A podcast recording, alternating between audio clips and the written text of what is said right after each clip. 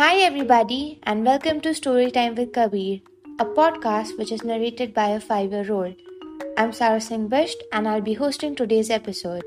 Today's story is called Rajkumari Rosette or Princess Rosette. I hope you enjoy it.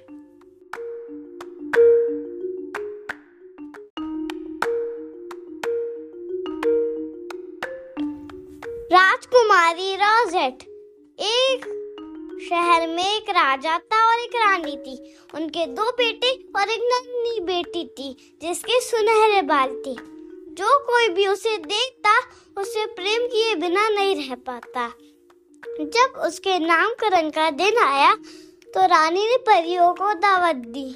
परियाँ वहाँ आई और रानी का धन्यवाद किया। जब वो जाने लगी तो रानी ने उनसे पूछा, बताओ रोजेट के भविष्य में क्या है?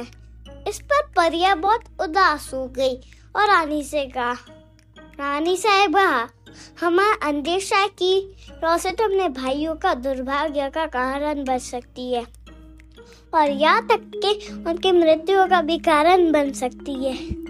इस पर राजा और रानी बहुत चिंतित हो गए। इसका निकालने के लिए राजा ने रानी से कहा कि महल के पास एक वन है, जहाँ पर एक बूढ़ा सन्यासी रहता है, जिससे लोग दूर दूर से सलाह मशवरा करने आते हैं। तो रानी ने कहा तो किस बात की देर है? हम वहाँ चलते हैं। और वन में चले गए। जब बूढ़े सन्यासी ने राजा और रानी को देखा तो उनसे पूछा कि उनकी समस्या क्या है। तो राजा और रानी ने उसे अपनी सारी समस्या बता दी। इस पर बूढ़े सन्यासी ने कहा कि इसका केवल एक ही उपाय है। रोसेट को एक बुर्ज में बंद कर देना होगा राजा और रानी ने उसकी सलाह मानकर रोजेट को उस एक बुर्ज में बंद कर दिया, लेकिन उसे अकेला ना लगे, इसलिए उससे मिलने रोज जाते थे और साथ में उसके भाइयों को भी ले आते थे। धीरे धीरे दिन बीतता गया। और राजा और रानी बूढ़े हो गए और साथ में बेनमार हो गए और एक ही दिन उनकी मृत्यु हो गई। जब उनका, जब राजा की मृत्यु हुई तो उनका बड़ा बेटा वाका राजा बन गया। और छोटा बेटा तो राजकुमार था ही। तो छोटे बेटे ने अपने भाई को बोला कि अब हम रॉजेट को उस बुर्ज से मुक्त करते हैं। दोनों भाई रोजेट के पास गए। और उसे उस बुर्ज से ले आए। रोजेट इतने दिनों तक वह बंद थी। उसे बाहर की दुनिया का कोई आकलन नहीं था। जब वो महल में चारों ओर झरने पेड़ पौधे देखे तो उसका मन बहुत प्रसन्न हुआ। जब वह देख रही थी तो उसकी नज़र एक मोर पर पड़ी और वो बस खुश हो गई। उसने अपने भाई से पूछा कि भैया, ये क्या है? तो उसके भाई ने बताया, ये एक मोर है। तो वो जिद पर अड़ गई कि मैं मोरों के राजा से ही शादी करूँगी, अन्यथा नहीं करूँगी।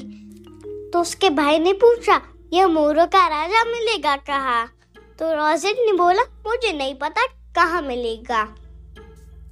रोजेट की यह इच्छा पूरी करने के लिए उसके दोनों भाई घोड़े पर निकल पड़े मोरों के राजा की तलाश में।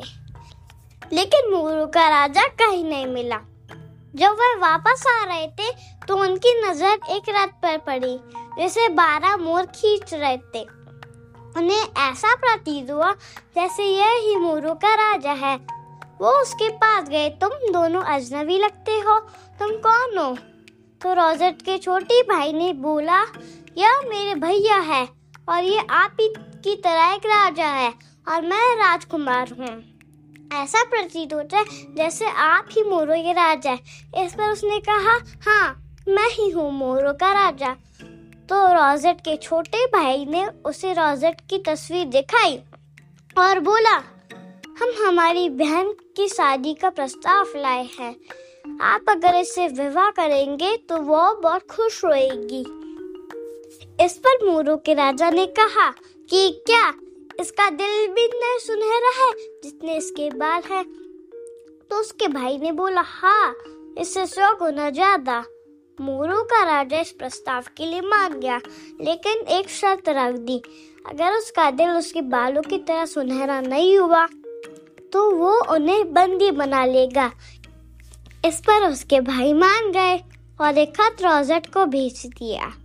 रोजेट ने खत पढ़ा और महल का जिम्मा वहाँ की सबसे नुमाती व्यक्ति को देकर दाई दाई की बेटी और अपने कुत्ते फ्रेस के साथ निकल पड़ी। रास्ते में एक समुद्र पड़ता था और दाई, उसकी बेटी, रोजेट और रोजेट का कुत्ता फ्रेश सब नाव में समार हो गए।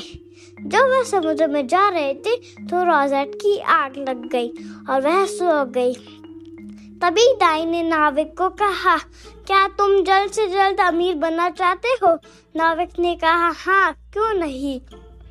इस पर दाई ने बोला, तुम्हें मुझे मदद करनी पड़ेगी रोजेट को समुद्र में फेंकने के लिए.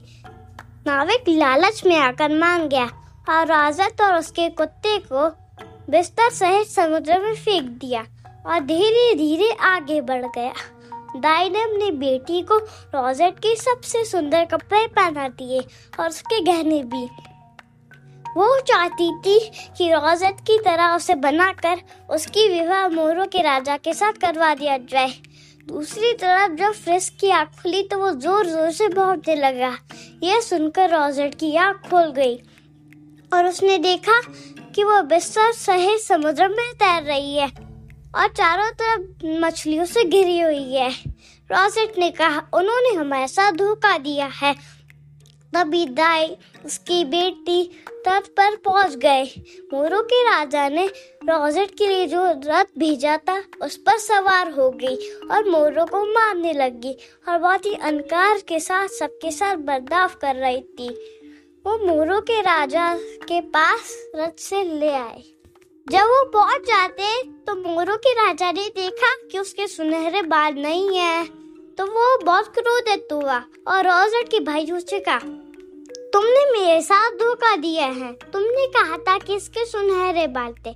ना ही इसके सुनहरे बाल है और ना ही इसका दिल सुनहरा है। रोजेट के भाइयों ने बोला, ज़रूर कुछ गलत फैमिली हुई है। ये रोजेट नहीं है। लेकिन मोनो के राजा ने उसकी एक ना सुनी। और उन्हें बंदी बनाने का आदेश दिया। तभी मछलियों की मदद से रोजेट और उसका कुत्ता फ्रेस्क तट पर पहुँचा और भागते भागते मोरों के राजा के पास आ गए। रोजेट मोरों के राजा के पैरों पर गिर गई और कहने लगी, मैं हूँ रोजेट ये मेरी दाई और उसकी बेटी है। इन्होंने मुझे साथ धोखा दिया है और उसे पूरी कहानी बताई।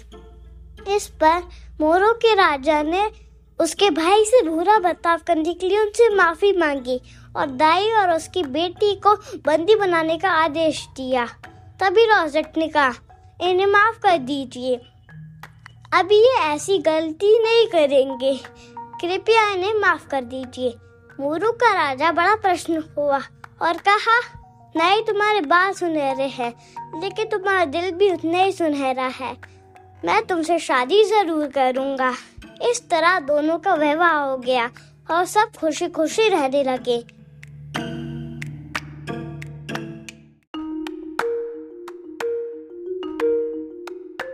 Hope you enjoyed listening to Story Time with Kabir.